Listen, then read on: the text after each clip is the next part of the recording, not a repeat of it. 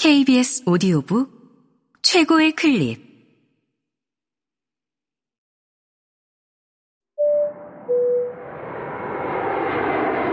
KBS 오디오북.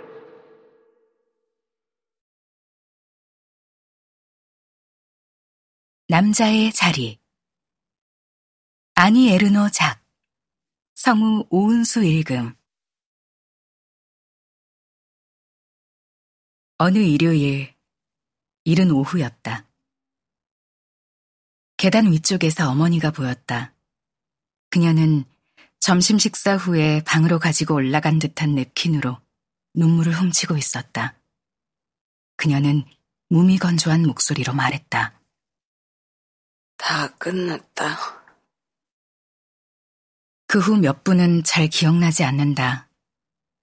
다만 내 뒤로 멀리 무언가를 응시하던 아버지의 눈과 잇몸 위로 말려 올라간 그의 입술만이 떠오를 뿐이다. 어머니께 아버지의 눈을 감겨드리라고 말했던 것 같다. 이모와 이모부도 침대를 둘러싸고 있었다. 그들은 시신이 굳기 전에 서둘러야 하니 아버지의 몸을 닦고 면도하는 것을 도와주겠다고 했다. 어머니는 3년 전 내 결혼식에 입었던 양복을 아버지에게 다시 입힐 수 있다고 생각했다. 그 모든 장면이 매우 덤덤하게 흘러갔다. 비명도, 오열도 없이. 다만, 어머니가 붉게 충혈된 눈으로 입을 비죽거렸을 뿐이다. 모든 행동은 혼란 없이 행해졌다. 차분하게 일상적인 말들을 주고받으며 이모부와 이모는 몇 번씩이나 정말 갑자기 가셨네. 혹은 많이 변하셨네. 라고 말했다. 어머니는 아버지가 아직 살아있기라도 한 것처럼 또는 새로 태어난 생명과 비슷한 어떤 특별한 형태의 생명이 깃든 것처럼 그에게 말을 걸었다. 어머니는 애정을 담아 그를 여러 번 가엾은 우리 아버지라고 불렀다.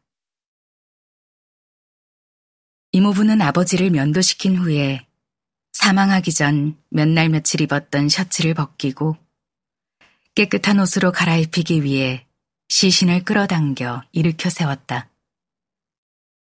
머리가 앞으로 떨어졌다. 푸른 반점으로 뒤덮인 가슴팍 위로 태어나서 처음으로 아버지의 성기를 봤다. 어머니는 살짝 웃으며 재빨리 셔츠 자락으로 감추며 말했다. 그 불성사 나온 것 좀 가려요. 가엾은 양반. 염을 마친 후에 누군가 아버지의 손을 묵주 근처에 모아주었다. 어머니가 그랬는지 이모가 그랬는지 잘 기억나진 않지만 누군가 저러고 있으니 더 점잖아 보이네. 라고 말했다. 그러니까 깔끔하고 단정해 보인다는 뜻이었다. 차양을 내리고 낮잠을 자려고 옆방에 누워있던 아들을 깨우며 말했다. 할아버지가 잠드셨다.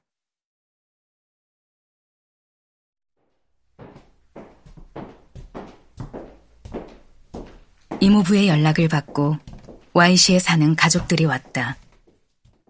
그들은 나와 어머니와 함께 위층에 올라가 잠시 말없이 침대 앞에 서 있다가 아버지의 병과 갑작스러운 죽음에 대해 속삭였다. 그들이 다시 내려왔을 때 우리는 카페에서 마실 것을 대접했다. 사망을 확인해준 당직 의사에 대한 기억은 없다. 몇 시간 만에 아버지의 얼굴은 알아볼 수 없을 만큼 변해 있었다.